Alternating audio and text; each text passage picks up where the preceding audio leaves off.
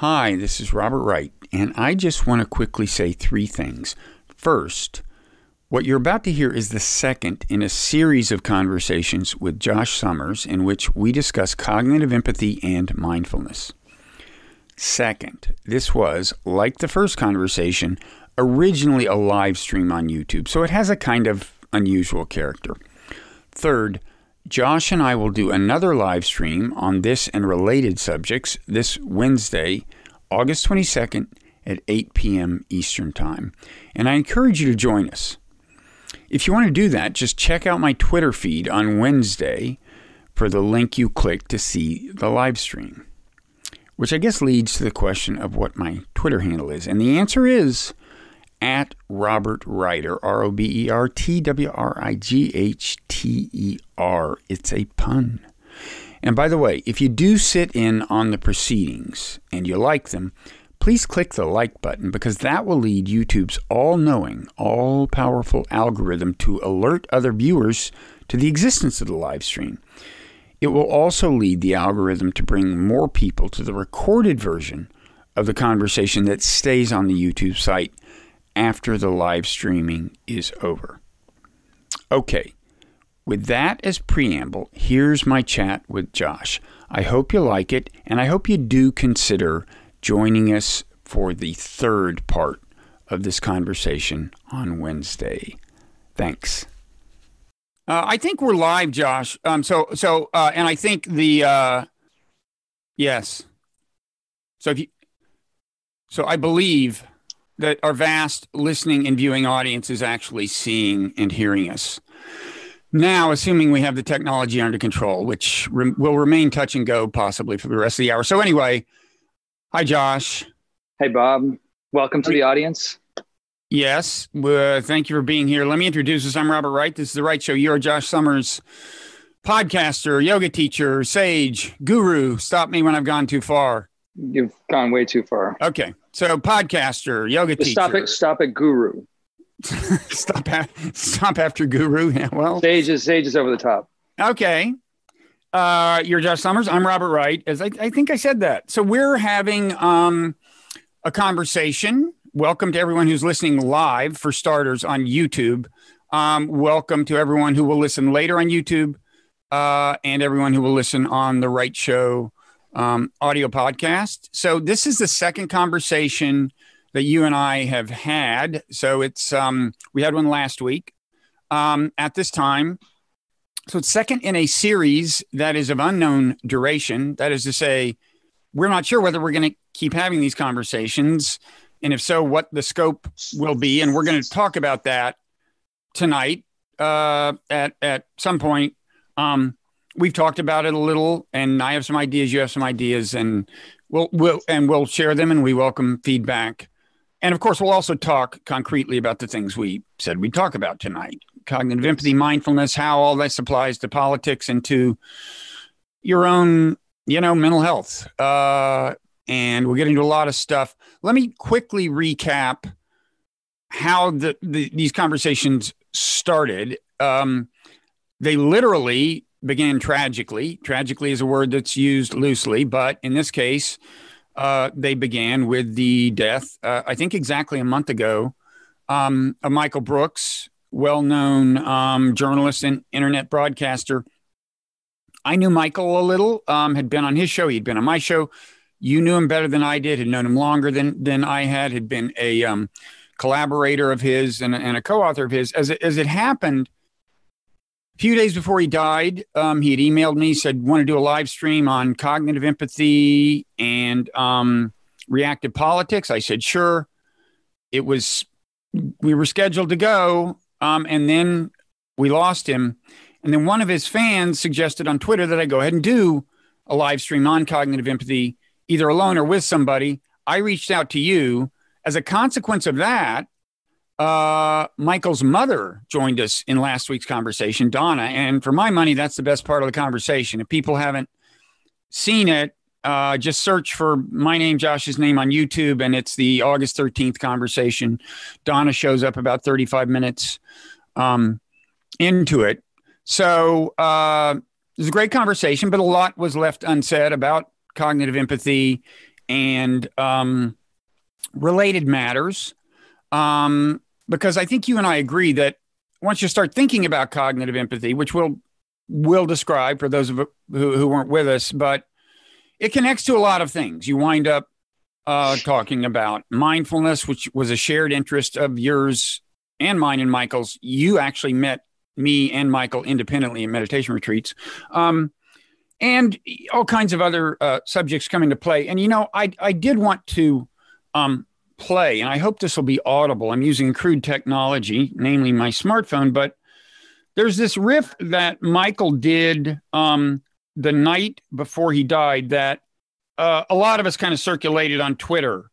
Uh, but he uses the word empathy. He's not talking about cognitive empathy uh, exclusively by any means, but I think he gives you a, a hint of how many things you know uh, uh, fit into a kind of a unified conversation including um, the subject of, of empathy and I'll, I'll, get into that. So i hope uh, i hope this is reasonably audible. What does it actually mean to be truly global to the extent we can local national and international simultaneously east west north south but from a place of actual growth and empathy and this is where, again, this, this questions of consciousness come in. The questions of cultivating empathy, cultivating compassion, cultivating awareness, the complete antithesis of social media modes.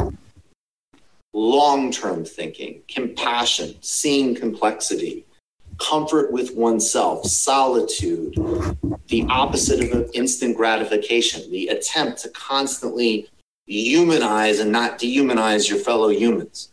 These are all completely countervailing forces to the market technologic that subsumes all of us today. What does it actually mean to be truly global to the extent we can, local, national, and international? Okay, there, that's the beginning again. So, you know, um, I, I, I can imagine. I mean, to me, all the the various things he's he's touched on do seem logically connected. I mean, I think the question of cognitive empathy and and more familiar kind of empathy, emotional empathy, are very much related to the idea of, you know, building a better planet, of, of a global consciousness, of building a better um, politics nationally and locally as well. Um, and the thing he said about social media is interesting because I, I, I think the suggestion there is that it has bad effects not only at the individual level eh, you know at the level of kind of individual sanity and mental health but also at the at the level of the social system. And um and i very much uh, agree with that. Um you know as for what he said at the end about capitalism i'm not as far left as michael was. Uh, i'm not a socialist but it's certainly true that uh, capitalism notwithstanding any virtues it may have does work to get us addicted to various unhealthy things, including unhealthy things on the internet, including social media. And these algorithms that are designed to maximize profit uh, are seem to be largely pernicious.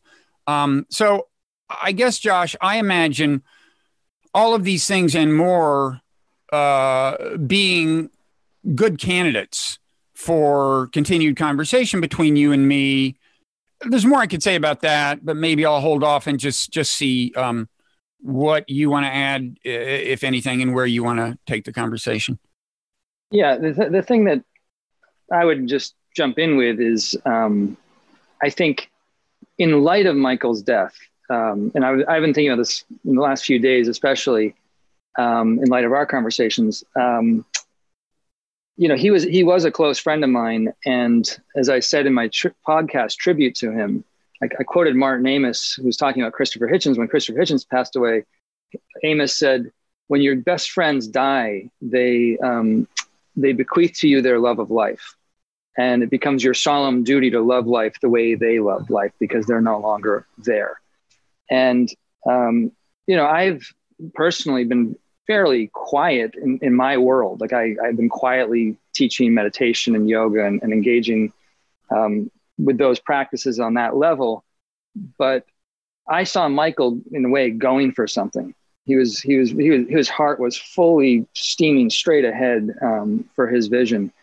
And I think, you know, in the time that I've known you, I've seen a development in uh, kind of the way you conceive of and, and diagnose what's going on at both macro and, and uh, micro level.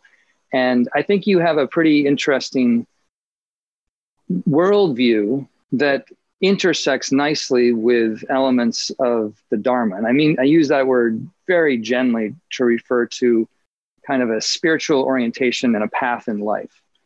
Um, and I, I, think that's part of the motivating thing for me having a conversation with you is to explore that intersection of the Dharma with psychology and politics and, and uh, get your frame of the diagnosis and potential cures um, more clearly expressed in terms of um, sort of this distribution in, in a listenership and, and, and operating in people's minds, of trying to see th- these lenses. Because um, last night I wrote down, you know, a good writer, a good writer, and this is not rocket science to say, but a good writer is capable of uh, changing your worldview. They can literally open up a new way of seeing the world. And it took me, I took, spent four minutes doing this, but I listed down your books and I made a little note on how each book kind of changed or, or altered my worldview.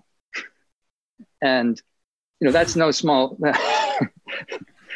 sorry for for uh, you know I thought we could actually if we if these conversations continue we can have you know listeners share their own uh, experience of how your books have changed their worldview. And I, well I am not that, sure how many there are who have no but the, on that but, subject but but but we could add a special element that the more backhanded the compliment was that the more likely we would share it or, or we tweet uh, it. I'm all for i'm all for backhanded compliments. Um well, well anyway, I'm flattered that you were able to compile uh, a list. I mean, I mean, I've helped you out by not writing many books in the course of my life, uh, made it easier.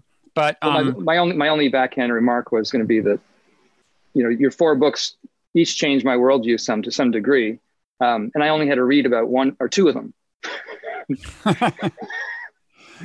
so. Okay, uh, you're reading the reviews. We'll do on the rest. The um, so I guess I would say. I mean, before we dive into concrete stuff, and then maybe at the end, um, come back to the question of where exactly this conversation can head. I mean, I agree with you. It, I, I, I, uh, I am personally, uh, needless to say, a fan of my worldview. Uh, I do think I could do a better job of articulating it and making it user friendly. And if I could have conversations that help me do that, that would be great. The one thing I feel conviction about is that, you know, you mentioned the diagnosis and the cure. The one thing I feel conviction about, or one thing I feel conviction about, uh, is that there is a, um, a, a, a, parallel between the, the individual level and the societal level of diagnosis and of cure. In other words, there's a sense in which by saving yourself, you can save the world, or by preserving, restoring your mental health, you can build a healthier world and a healthier nation. You know you can you can um, be a be a happier better more fulfilled fulfilled person and in the process create a better world. I really believe that. And i mean it sounds like a cliche but it's not necessarily true. And in fact you can certainly imagine a universe in which it wouldn't be true. Uh, you know you can imagine a world where the two are exactly inversely correlated and the happiest, most fulfilled people are the people who are doing the most damage to the world. And look, there are definitely a lot of happy people who are doing a lot of damage to the world, and that is part part of the problem we face. And the world does often give material and social rewards to people who are who are who are damaging it. I mean, that's just there's evidence everywhere around. S- still, I do think that by focusing on the body of ideas that you and I share an interest in, and I know Michael shared an interest in, um, you can reconcile uh, personal progress, personal growth, personal happiness with the betterment of the world. I'm a firm believer in that, and I don't, and, and I do think convincing people of that, uh, and enabling them to harness it to actually make use of it and you know pr- providing practical examples and so on um and and be a worthy know, cause and something i need help on. I, I, I don't think i've done an adequate job of it. And and and uh, maybe if it emerges in conversation uh, that would be great. Yeah that's that's part of what we're we're getting at. Um, i think two caveats come to mind or two two things just things we should mention.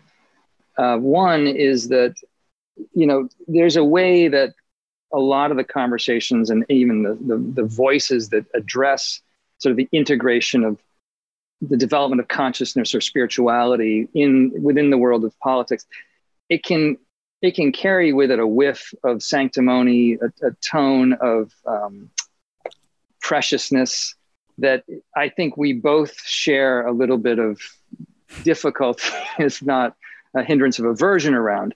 And so, um, I, I, part of what interests me about talking to you about this is I think we can keep it, uh, you know, keep it open in a very real way. And and even though we we value these things and we're practitioners, we're I think we can both be honest about how uh, imperfect a, a practitioner we are. And and oh i won't have any trouble establishing that. It, by practitioner you mean meditation practitioner i take it or practitioner of the dharma? Yeah one or both. Yeah and and let me say i don't think we're asking people in order to uh, try to benefit from anything we have to say to become buddhists or to buy into all of buddhist philosophy. I'm a fan of buddhist philosophy and the buddhist conception of human psychology. But I think uh, a lot of the you don't have to buy it wholesale. You you you can you can take uh, what we offer that's that's useful, um, and uh, yeah, and, I, and in your worldview, I see the Dharma being just one tool of many to help navigate the complexity and challenges we're facing. It's yeah. not it's, it's not a panacea, and and if anything, the thing I didn't get to say already was that I feel like you know to, to to, to blow up Bob a little bit more, like I encourage, elements. I encourage. It depends on what you mean by blowing up. There's a sense in which I don't want to be blown up. Or pump you. Sense up. in which I'm. If you mean puff up, like puff up my ego, have at it. If you if you yeah, don't mean no. like detonate me. I mean, we're, we're the, the thing we're, we're we're touching into is that there's there's something about this moment, this this time right now that feels incredibly apocalyptic in a way.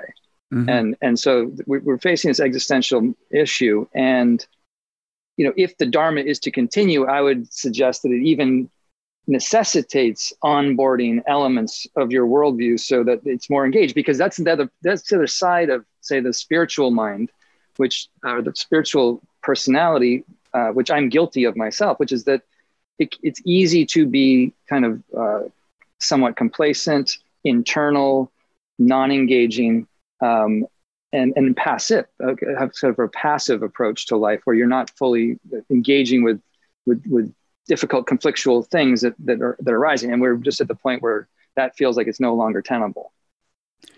Right. now I have uh, a pretty apocalyptic, apocalyptic view. Let me pause, by the way, and do something um, it may be slightly crass and self-serving that I think Michael would applaud me for because I learned it from him. He he emailed me once and uh, he said, "Check this out." And what it was was a, a, a, recording of a live stream he had done as a monologue. Okay, he said, "I'm curious what you think of this." And one thing I noticed, I'd never seen him do a, a monologue live stream, which first of all impresses me tremendously that you would have the courage to do that. Um, but I noticed uh, that he would say to people, smash the like button. Like if you're watching on Facebook, hit the like button. And the reason is it feeds the algorithm. So whether you're watching, you know, live or watching later, it draws more people. So if you want to help us build audience, I encourage that. And I, I always feel like bad about being being self-serving like that. But you know, one thing I learned from Michael is damn it, if you believe in your cause, I mean, it's yeah. a jungle out there. There's people fighting for attention, and a lot of them are not people we consider good actors. And um, so you just ask people who wish you well to help. Uh, yeah. So on the uh, yeah, um, like people who want to help avert the apocalypse. I mean, I do. Uh, I am I mean, apocalyptic. Can, well, go ahead. Can you can you give a nutshell diagnosis of the problem? Yeah. well, because because you see, I mean, you see cognitive empathy as part of the solution, um, and yes. we'll be looking talking discussing how how strong of a solution or how uh, therapeutic solution that will offer. But what before we get into that, what what is it that what are the what are the driving forces or the the, the, the core issues that are fueling the symptom of what you're feeling? Okay, so let me um at the risk of being self-indulgent, let me back up and talk just a little bit about this book I wrote called Non-Zero. I talked about it with Michael in the last live stream I did with him where we mainly focused on the dangers of a cold war with China, which also involves cognitive empathy. I mean just just quickly, cognitive empathy um is just it's it, it's not the same as like identifying with people's emotions, sharing their pain. It's just understanding their point of view. Understanding and and I think and I and I wrote a piece recently that made a point that I also made when I spoke with Michael that you know one misunderstanding you know all of these people who are like agitating for a new cold war with China most of them don't understand what the how the average Chinese person looks at the world or how of course there are lots of different perspectives over there but they do a lot of them do not understand a that there's a lot of admiration and support for the leadership over there, in part because uh, the leadership over the last several decades has radically increased living standards among the lower the lower half, and B, all of these belligerent things Trump is doing. And I'm not saying there's no case in which we need to get tougher with China, fine, but but the, all of the there's a lot of gratuitous belligerence, and one thing a lot of people don't realize is that increases among many Chinese the degree of their support for the leadership. It it it strengthens nationalism. So so that's just a concrete example of cognitive empathy, just helping you understand the situation. Just take the time, like read up on what people are thinking and doing in China. So I just wanted to give one quick. I, felt by now we should give them another a clear a clearer definition of cognitive empathy one application. That said, that's a tangent. So should I get back to my main like highway thing, or do you want something you want to say? Well, no, no. It's, I mean, it's. I mean, yeah. Read up, and that's the the question. Then becomes, you know, for the for for a general audience, and this this is the question that cropped up in my head last week after we spoke. Is like read up. Okay, where am I supposed to read? Where am I going to get that that the the the, the Chinese populace take on how they feel about Xi Jinping? Well, um, you know, I try to draw attention. Uh, you know, I put out a, a newsletter, non-zero newsletter, where this piece of mine in China appeared. I try to, uh, you know, we often put out a readings section in that, and I try mm-hmm. to draw attention to pieces that that facilitate cognitive empathy to give you a perspective on what actors are thinking. Like in the early days of the um, what various actors are thinking, of the Trump years when I personally thought the resistance was just going overboard, being too reactive, taking too much of Trump's troll bait, and, and, and in a way strengthening his base by going berserk about everything he said and by saying really unflattering things about his supporters. Um, I used to call attention. I used to work hard to get people to understand like how Trump supporters, or at least some of them, are looking at things. And in fact, at that point, the newsletter was called the Mindful Resistance newsletter. But all that said, let me let me say, I think if we can develop an if, if we move forward to this, develop an audience and, and a group of supporters, we should both try harder to draw their attention to things that can help them understand. I mean, that could be a regular feature. The, yeah. the perspective of someone somewhere in the world whose perspective you think is not understood.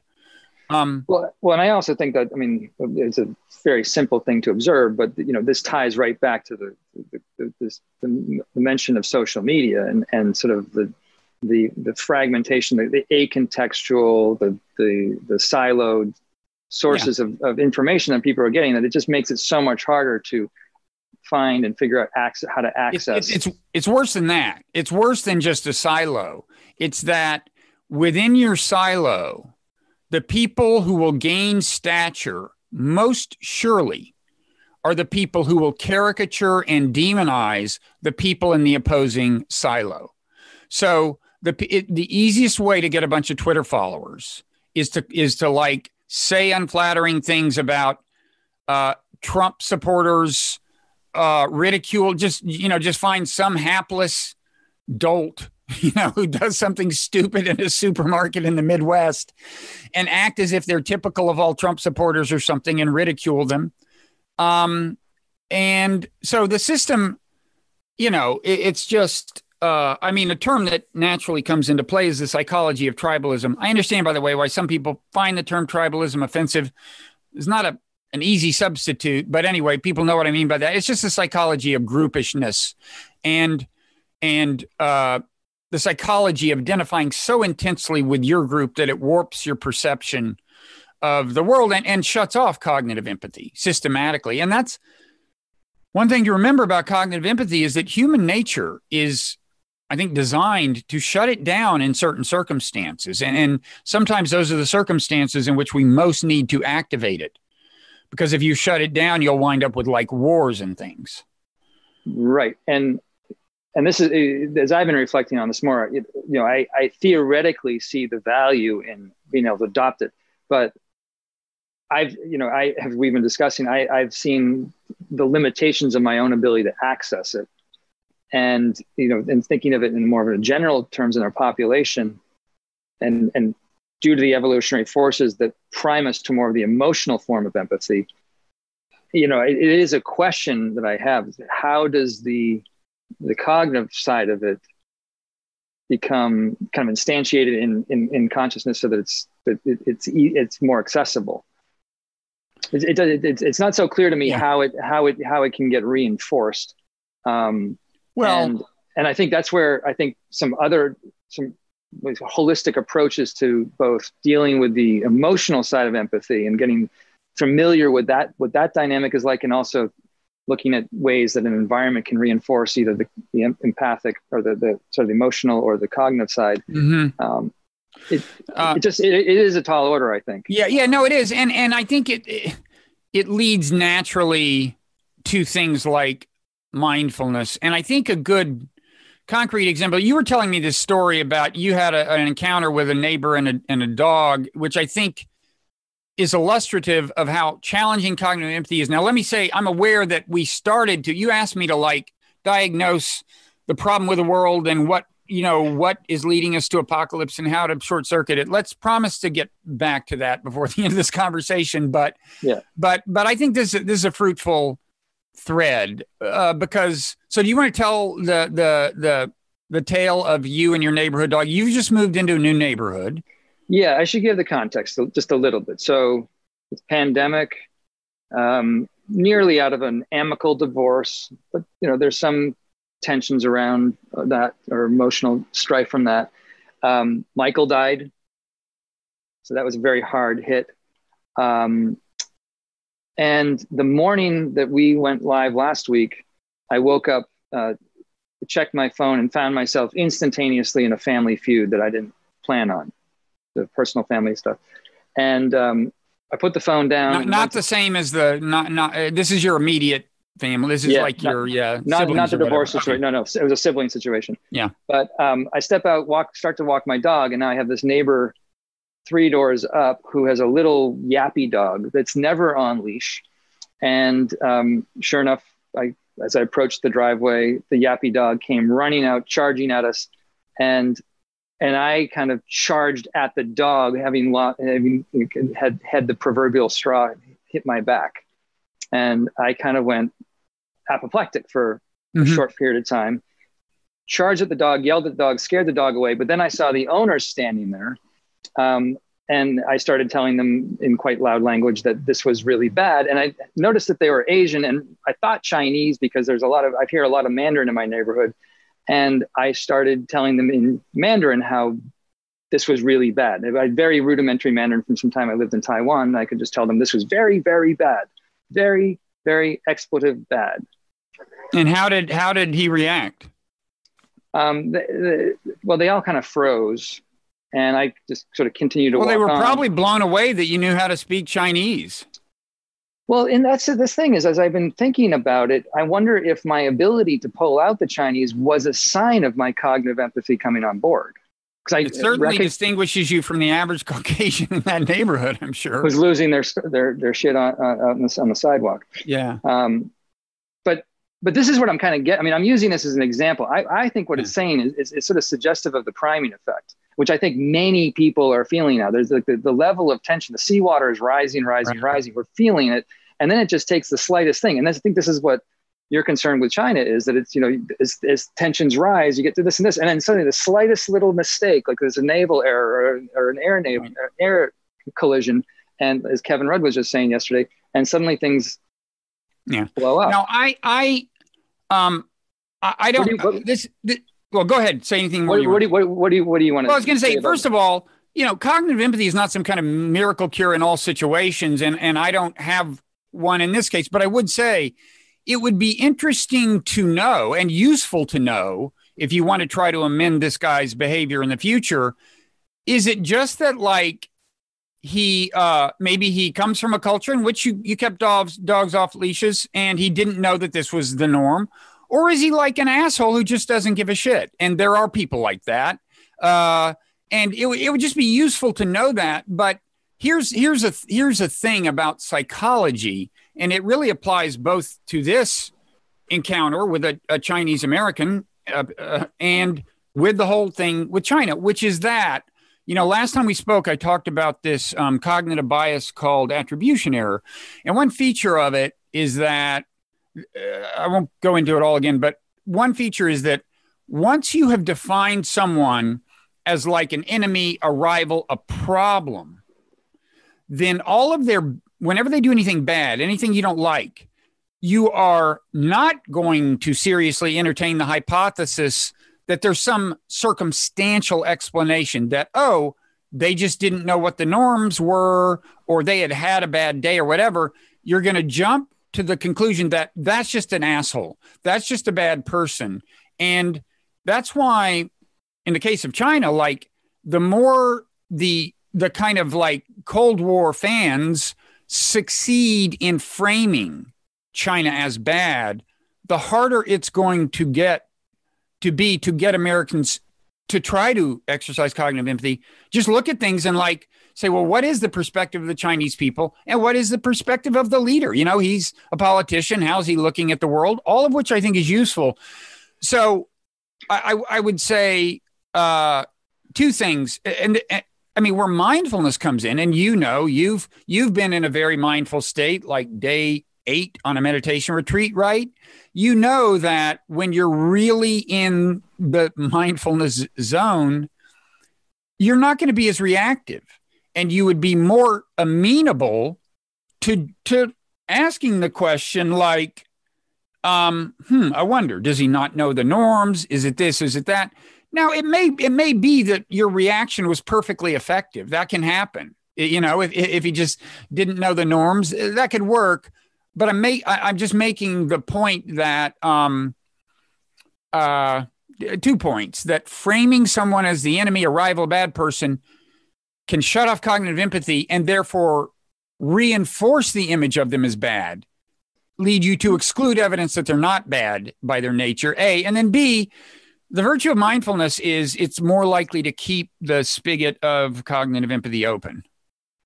Right. It, it, with the idea of attribution error, what, would you agree that when when the attribution bias, so the attribution error bias is in play, it skews someone's probability to project in a certain way consistently?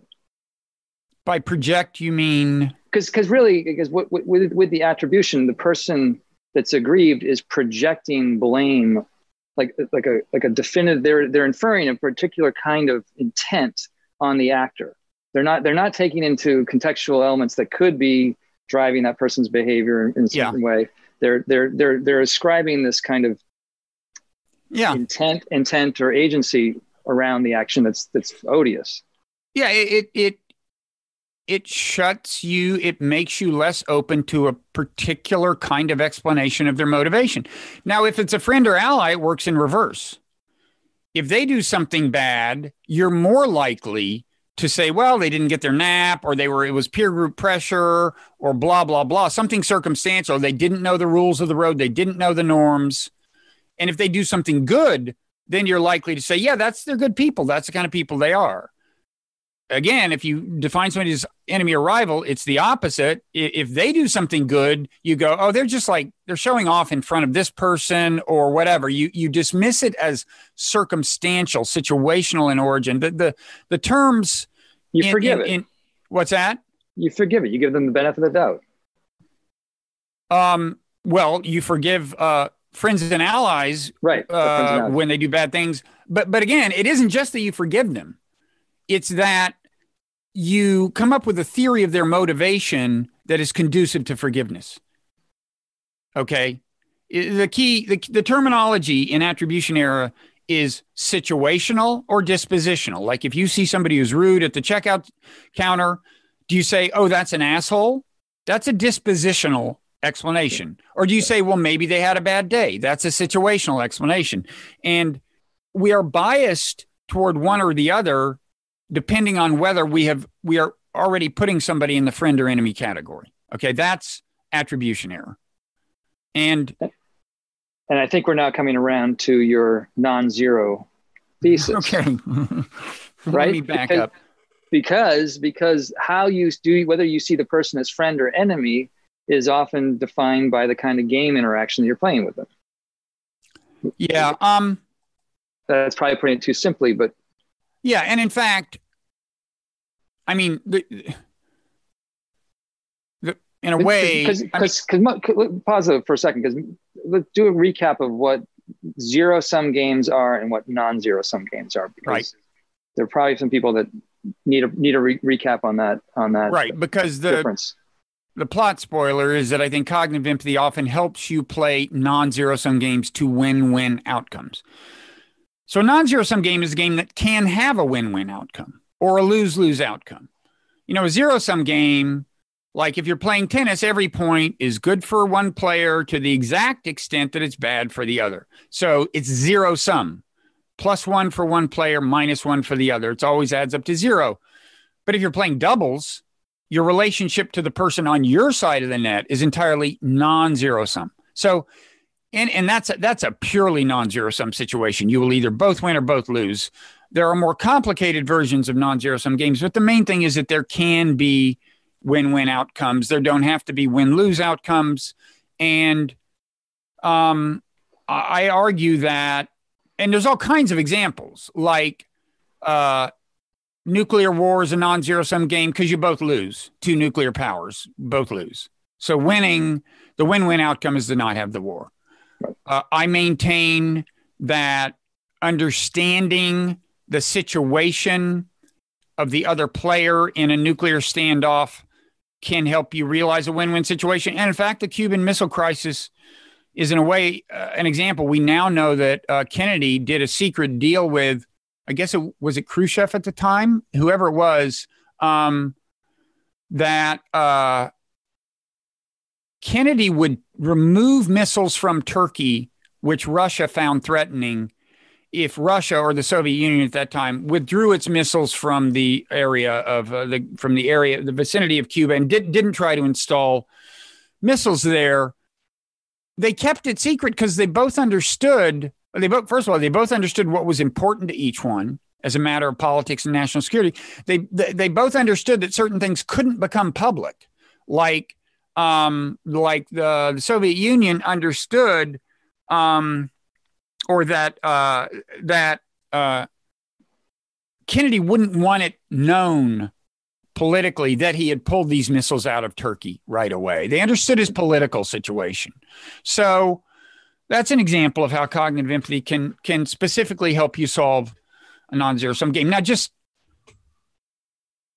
but in, in, can I interject for a second or question yeah. you? Um, is it your understanding or is your sense that through our through the evolutionary development of life that we are now sitting at the top of, uh, is it your sense that there's been a kind of developmental transition from a, a higher percentage of zero sum games being played in the world to more and more non zero sum games emerging.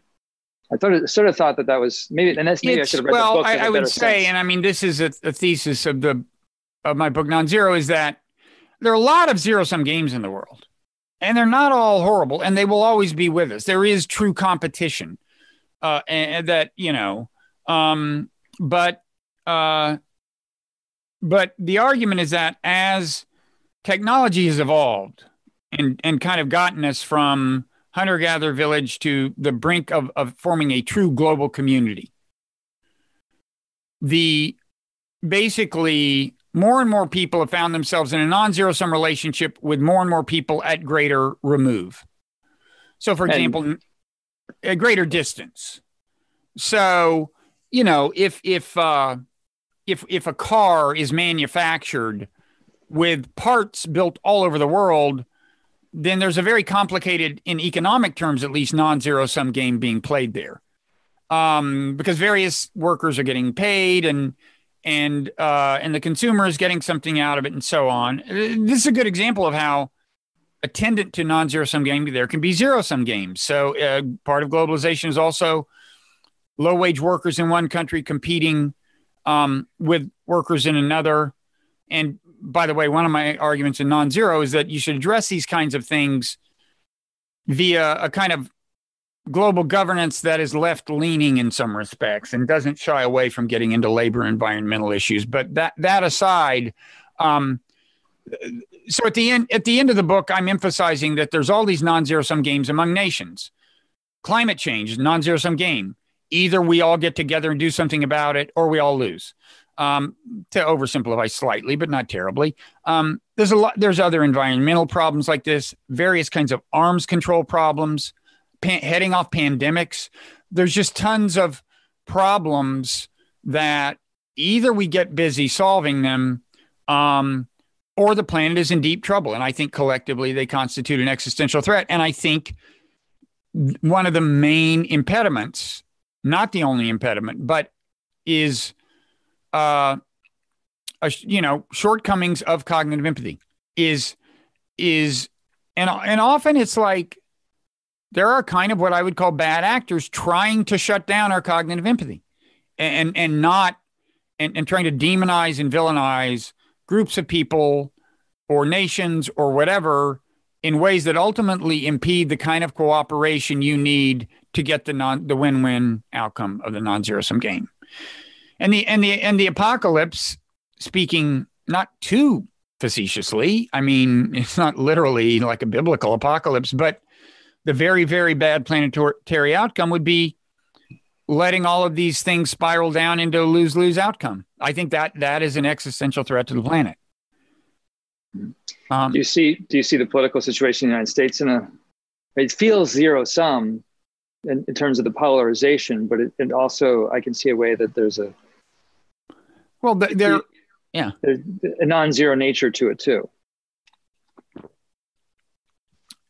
Yeah, In, I mean, in that are- the, the outcome of, of the election will de- determine or the, the, the direction that the type of game that the that the that the that our uh, administration is willing to play in a certain sense. Um, well, that is true. Yes. I mean, I guess I'd say, uh, um, I mean, first of all, again, there are zero sum games and, uh,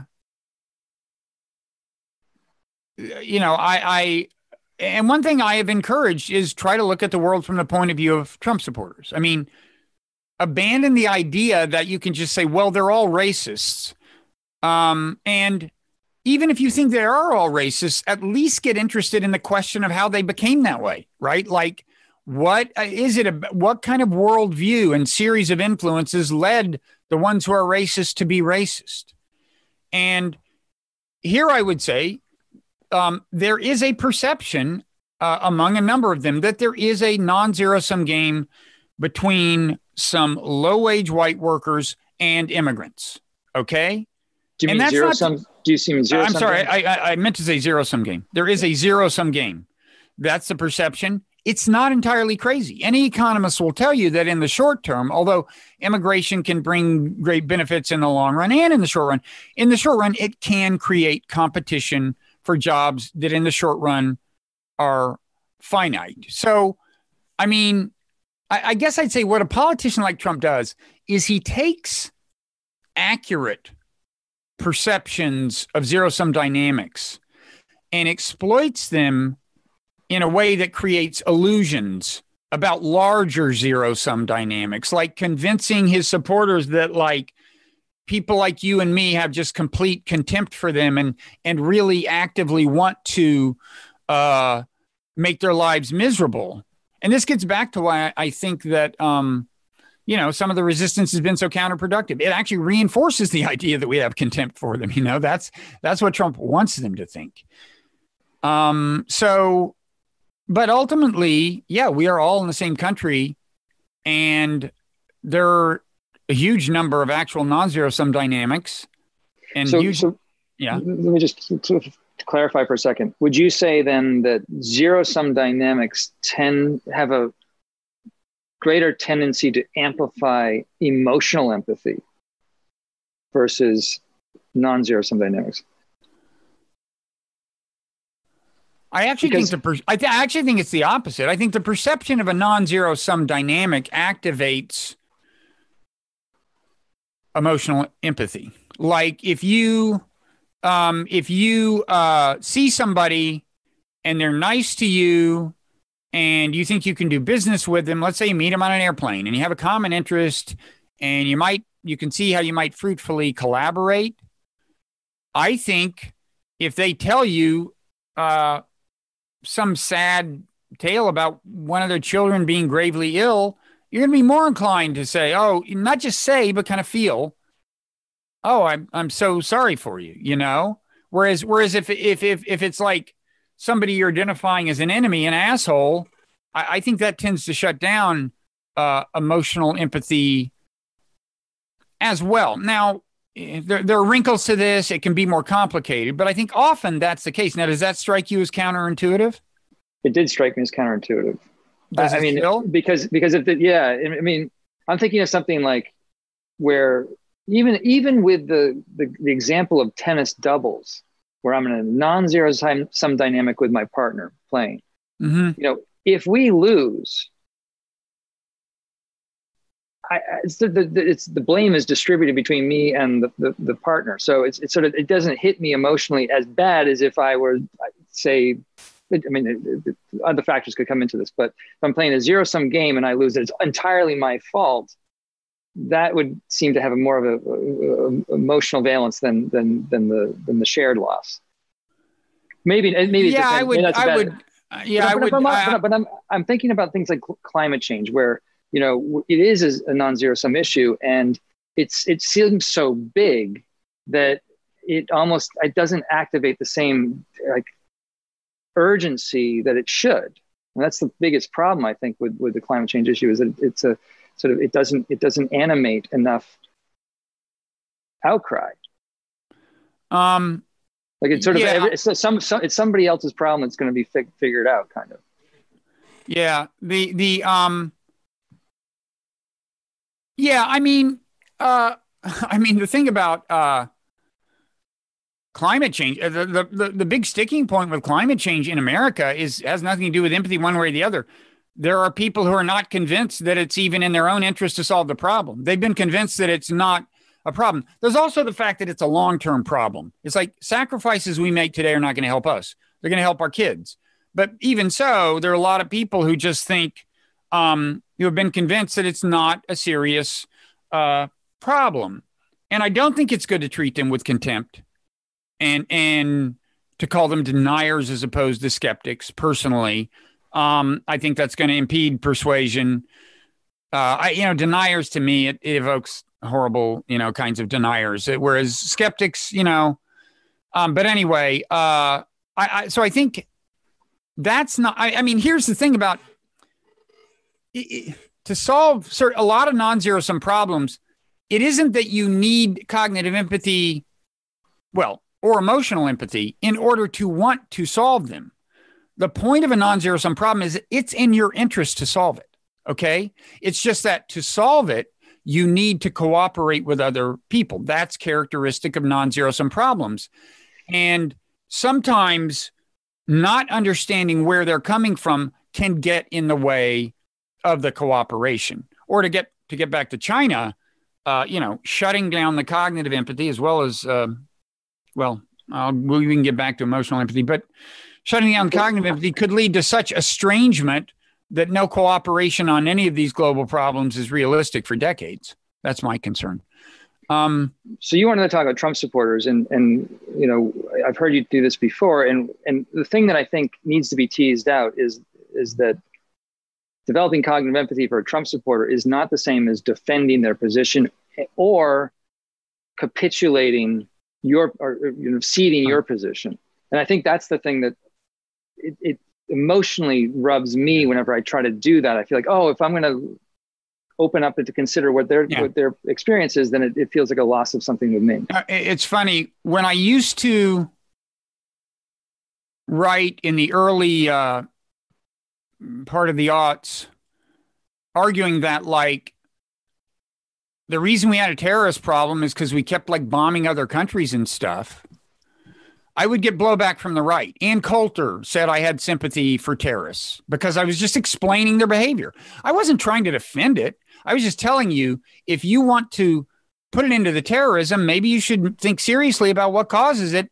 And basically, just about every Islamic extremist who has ever shot up anywhere in America has said, you know, I'm doing this because you're killing Muslims in Afghanistan or Iraq or somewhere. And and and and when and and and that was so in that case it was the right who was saying oh to explain is to excuse. You know it's a famous french expression to know all is to forgive all. And and that does capture something about human nature okay? It is a natural tendency. The more you understand people to be to to be willing to forgive them uh, but i encourage everyone to just put that intuition on hold try to separate the processes of explanation and like exoneration or adjudication or whatever.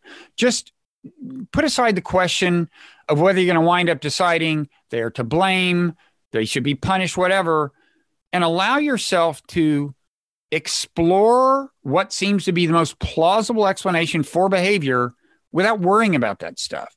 Anyway, to complete the circle, now when I say let's look at the root causes of Trumpism, just as I used to say, let's look at the root causes of terrorism, I get the blowback from the left.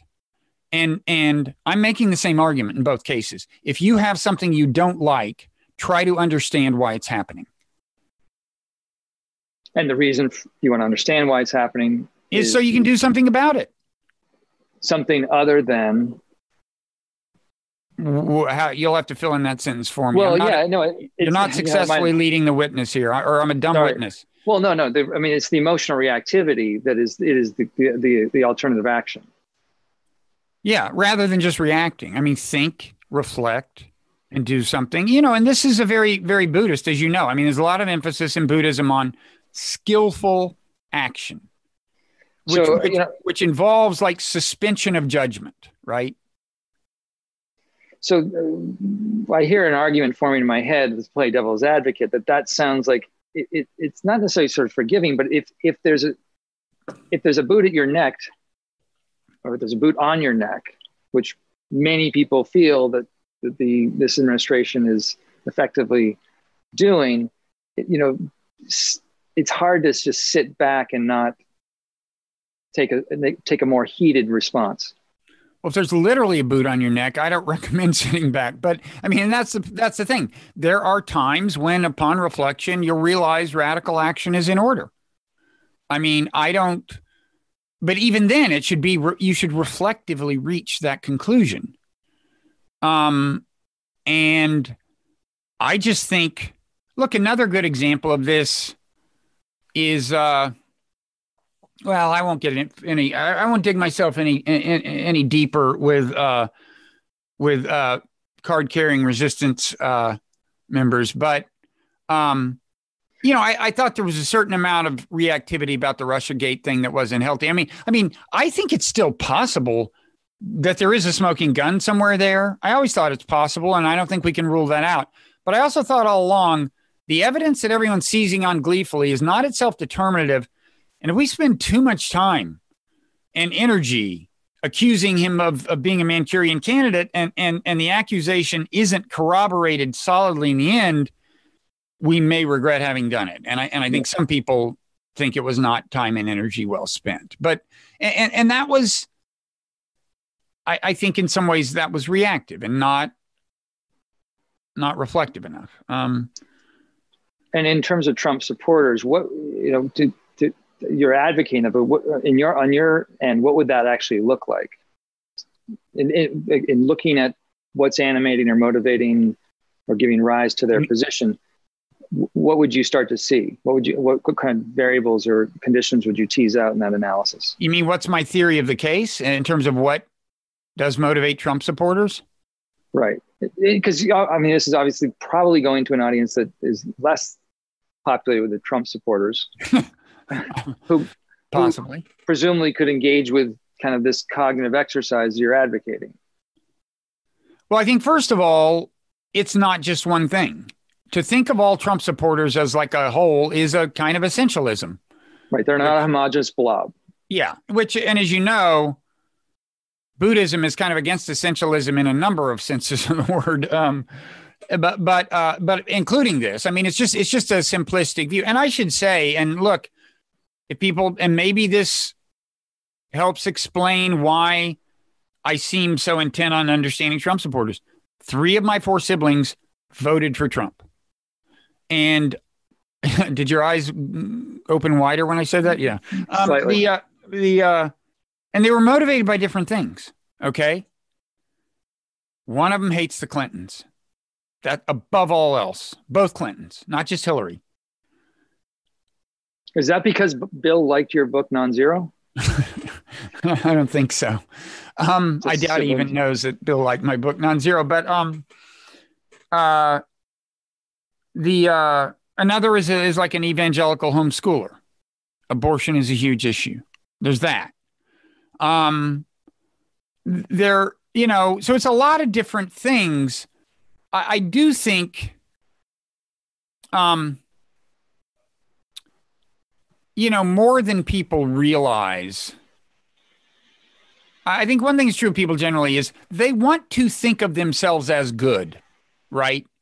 So if you imagine like the average Trump supporter is sitting there fuming, using the N word, and all these pejoratives for Latinos or whatever.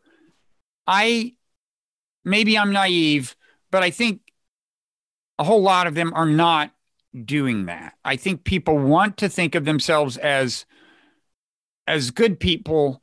Uh, that said, I, I think a lot of them are still, uh, yeah, they they they are. They, uh, some of them feel insecure about uh, the the, the fate of, of white people.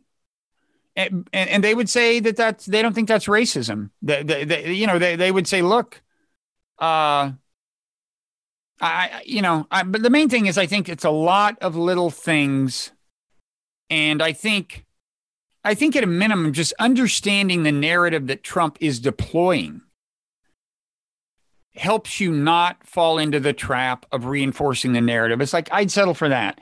And I do think the resistance has gotten a little better. I think it was worse at the beginning when when people would just make these uh, flat pejorative generalizations about Trump supporters. But I still think that more than we realize a lot of the clickbaity anti-Trump headlines and so on reinforce Trump's narrative about the media being biased against him. A lot of little things reinforces his narrative. But look, we'll know soon enough whether this particular nightmare will have passed. Uh, um, and I don't. So we've been at this an hour. Um, you know, I really want to thank people who have actually stuck with this and actually shown up for live stream um, and while you think of anything else you may want to talk about, I'm going to glance at the comments, uh, which in theory could be useful if I was dexterous enough to like carry on a conversation while looking at yeah. comments. You could like. I mean, that's what I'm wondering. Should I be scrolling through the the feed and, and picking up? Uh, I don't know, but but I, I want to reassure people. Uh, Wait, is that Marc Ambinder? The Marc Ambinder? Uh, he's a journalist. is that? Uh, and I may be pronouncing your name wrong, Marc.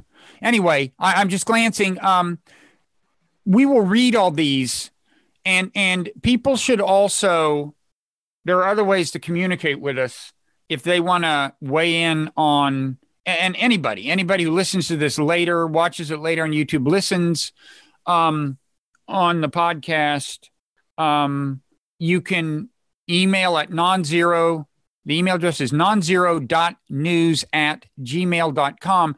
If you put like Josh Summers in the subject heading or something, that will distinguish it. It'll make it easier for me to find. I can just, um, because we get, there are different kinds of email that show up there. Um, you could tweet at me either at Robert Wrighter or at Darwin Dharma, which is my like kind of Buddhist feed, and and and you are at Middle Way Josh, the way it sounds on Twitter. But are there um I mean, it's 901 and people are maybe heading off to watch the Democratic convention shortly. Are there other things? I mean, I find, let me say, I find this conversation very fruitful. I, I realize it's a little self indulgent in that I did more than 50% of the talking. Um, but are there other things you wanted to say or thoughts you have about where this might head? I, I guess I've just been um, if I take your thesis at face value that cognitive empathy would be a good thing, it, it, it, I do feel like we're it's we're up against this very fast, you know, to use the thinking fast and slow model of mental processes. We're dealing with a very fast emotional yeah. gut system that um, I think is quite hard to uh, overcome and transcend. Yeah, um, and and then that just sort of reinforces and, and skews perception and and really can make it quite hard to, to take in take on that that leap of well what is going on with them or why are they doing this and, um, i think the, the the, the ways that i've found it helpful to to develop i think more cognitive empathy is to to look more to, to contextualize and to to to, to sp- uh, step off the individual so if it's a say it's a person in a family rather than looking at them and assigning blame to their behavior, I might try to look at more of the systemic issue in the family and even intergenerational dynamics in the family that cause a certain kind of trauma or development to continue and perpetuate. Um, and when I do that, you know, then then the the the the person or the group that's bugging me is not so much you know the the the loathed agent, but they're more of a symptom of a systemic dysfunction. Mm-hmm and I don't know if that, I mean, that could also sound patronizing. I don't mean it that way. It's just, it, I find it a more, well, more helpful way to try to look at things. It, well, than, it, it than, another, than essentializing, as you're saying, essentializing I mean, the, the, other. It's, I would say it's another sense in which, I mean, it's not cognitive empathy per se, because you're not just asking yourself, well, how does this person look at the world? You're asking how they came to be the, you know, earlier forces shaped them. But what that has in common with cognitive empathy is explaining how they came to be doing what they're doing. And that in turn can affect emotional empathy. It can make it easier to sympathize with them if they've been doing things that are annoying you. And the whole interaction between cognitive empathy and emotional empathy is interesting, can work in both ways. Um, and it also, by the way, raises a challenge you presented. Like, wait a second, are you saying that in explaining, you know, to explain it at the system level is to absolve them of responsibility for their behavior. I'm sure you get that. Um, and, no, and, but it, it does make you think about how you treat it. Yeah. How you address it, how you address it. I mean, think of Both. just something like addiction, you know, addiction itself, you know, it tends to be ascribed to blaming the individual as a, for sort of deficits that get them hooked and this and that. But obviously there's so many contextual issues that predispose someone and condition someone to, to, to take that track. Yeah. I, I mean, on the point you made about how complicated it is to avoid reacting in the moment. I mean, yeah, if we continue these conversations, I mean, we'll we'll we'll need to spend time on social media and actual techniques, you know, for not getting drawn into it in an unhealthy way or a way that leads you to be too um, reactive. But I, I it's a it is a very it's it all the you know all these things i'm saying are easy to preach and not necessarily easy to practice i mean it did you ever see that i don't know why this is popping in my head but did you ever see those Adbusters like i don't know if it was a magazine filled with them or if it was just occasional ads that they they really juxtapose two things against each other in such a way it, it snapped you into a different way of seeing i don't like think a very, I a very did. I'm trying to think if that was the thing that was somehow connected to the Occupy movement. Seems like early on, the opponents of the Occupy movement tried to oh, yeah. condemn it by virtue of its association with something. And I was thinking Adbusters was it, but anyway, I, I, I don't know them. No. Well, when you were talking about how to engage in social media in a way to to to, to, to tweak more cognitive empathy, it, it, seemed like that might be a a convention that could be used. Hmm. So something something similar drawn from how they were juxtaposing things and, and kind of making you really think about sort of an ironic twist or helping you see it from a different perspective that, that breaks up kind of the illusion that you've been spelled spellbound by. Uh-huh. I will uh I'll I mean, send me send me stuff. I'll take a look. I, it's been ages since I've looked at it. But um, the other thought I had though is that uh, when you do take a more systemic look and see, I mean, one of the tenets of Buddhism, as we both know, is that nothing arises independently. It's this, this doctrine of dependent origination that, that there is no entity that is that is independently existing. And um, in terms of our experience of distress, and particularly this self-generated distress, which I think is you're getting as this this like unforced errors of overreaction that cause that lead to less optimal outcomes or less optimal engagement. Um, that self-generated distress is diagnosed as arising due to a, a, an ignorant uh, view or an uh, inability to comprehend and, and, and accurately co- see what's occurring. Mm-hmm. So that's where I think the mindfulness piece comes in, is that it, it starts to help, or at least it attempts to help, take a more sober, objective, leaning perspective on what the, on what's going on, rather than having the filter of the, the emotional empathy be the driver. Oh, totally. I mean, in a number of senses. I mean, I mean, first of all, mindfulness can give you an apprehension of what you described, the kind of the interconnectedness of it all. It can even make you appreciate uh, the kind of porousness of the bounds of quote the self. Have more of a sense of how you are, uh, you know, kind of integrated with various influences impinging on you. Um, but also, yeah, just the gives you the ability to reflect on field when it's working. And, and like many things, it's easy to talk about, not necessarily easy to practice. Um, well, I will say, you know, after I blew up at the, the owners of the, the little white dog, it was only three steps. I, I mean, I, I felt mortified. I yeah, absolutely mortified. I was like, "Holy, what did I? do? That was ridiculous." And I am still. Com- i have to brush up on my Chinese, but I will be issuing a hand delivered apology at some point. Well, that's great. I mean, it would be so cool if you had an actual conversation in Chinese with them. um, uh, yeah, if this were the movie, we know it would end with them having tea in your apartment. Um, dumplings. Dumplings, yes. Baozi. So, uh, but yeah, I mean, there's there's a there's a lot here. So, uh, but mindfulness, yeah, it, it can it, it can give you the ability to observe the feelings that are about to get you to do something before they get you to do it. And in principle. And and uh, it is it's happened with me. It doesn't always happen unfortunately but it, is, it has happened to to allow you to uh, to engage more selectively with your feelings in a certain sense. And not well that's misleading but to to decide whether you want to be led by them. Um some feelings are great. Love being led by them sure. Don't, don't hurt the world. It's great. Um so if do you think right.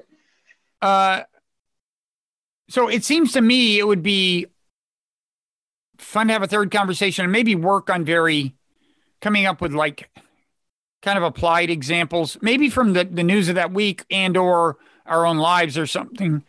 and um, yeah, and I, I, also think what we want to encourage is audience participation, feedback, yeah. questions, uh, points for clarification. Absolutely. if you write them in this YouTube column to the right of the screen right now, we will see them. If you send them to nonzero.news at gmail.com, we will see them. If you tweet at either of us, we will see them. Uh, and if we if we don't have time to answer and just like them, rest assured we read them, took them seriously. Um, and uh, I think, I guess we need to talk. I, I think we, we both, my own view on live streaming is I don't totally understand the vir- the virtues of it. In a way, it makes me nervous. Uh, and well, so maybe I actually had, I had a thought about that on my walk today. Uh, what's your thought? Do you watch sports? Yeah, too much. Do you watch recorded games or live games? Uh, almost always recorded. So you're sometimes they're guys. still going on, but I join. The, you know, I join them early. So I mean, I join them late so I can skip commercials or something. I can't. I don't watch recorded games. Somehow knowing it's already done, it's like it just loses all pizzazz. So that's a virtue of the live stream. Even though yeah. the fact is, uh, in our last live stream, a large majority of people did watch it later, which is good that there was a large majority show up. Um, but I mean, I think it's kind of cool. I, I think it'd be cooler if I did get better at like actually looking at comments and maybe responding in real time. There's got to be there's got to be a formula for that. I think it, it must have like an iPad screen on the side we can scroll through. I think I that think would the, be the problems are in my brain, not with not in the technological apparatus. I'm just I'm not good at multitasking, but um and we don't have like a producer who highlights the comments and shows us one, you know. The um anyway, should we well should we so we agree uh, uh, you're you're game for one more conversation in which sure. case the question is is it a live stream? I think we agreed earlier that if it is, it, it needs to be Wednesday next week at eight instead of Thursday. Um, right. You've, should you've, we should we ball, do that? Ballroom ballroom dancing on Thursdays for you now? it's no, uh, but I but uh, for various reasons, it's better better for me to. That's fine. Wednesday not works. be doing. Uh, yeah. So um. So should we agree on that? or or should we just tell people to check out our Twitter feeds? No, let's just say we'll do it. Okay, okay. Wednesday at eight, and then we will know more about the future of these, whether yes. they'll whether the future exists, whether they'll be on live stream, and so on. But as of uh, but but but so that's Wednesday, the twenty sixth of August at eight. Michael Brooks, smash the like button. As Michael Brooks says, smash that YouTube like button. And yeah, special shout out to his fans. Um, yes. And uh, I, I hope we have uh, done him justice. Um, so, so thank you, Josh. Uh, yeah, thanks, Bob. I guess the way you, you end a live stream is to click end, right? Yeah, don't click end. Yeah, we got to say, give a good farewell to everybody. Great to have you. Appreciate your presence. Thank you. And I'm even going to write that in the YouTube column after we or uh, after after I click end. I'm gonna I'm gonna go that far, and I, that's how conversant I am in this live streaming technology. So second second round. So I'll see you. I'll see you Wednesday. I hope I hope you've had another encounter with your neighbor by then. I will. I'll update you then. Make it happen. Okay. Okay. See you around. Take care. Bye bye.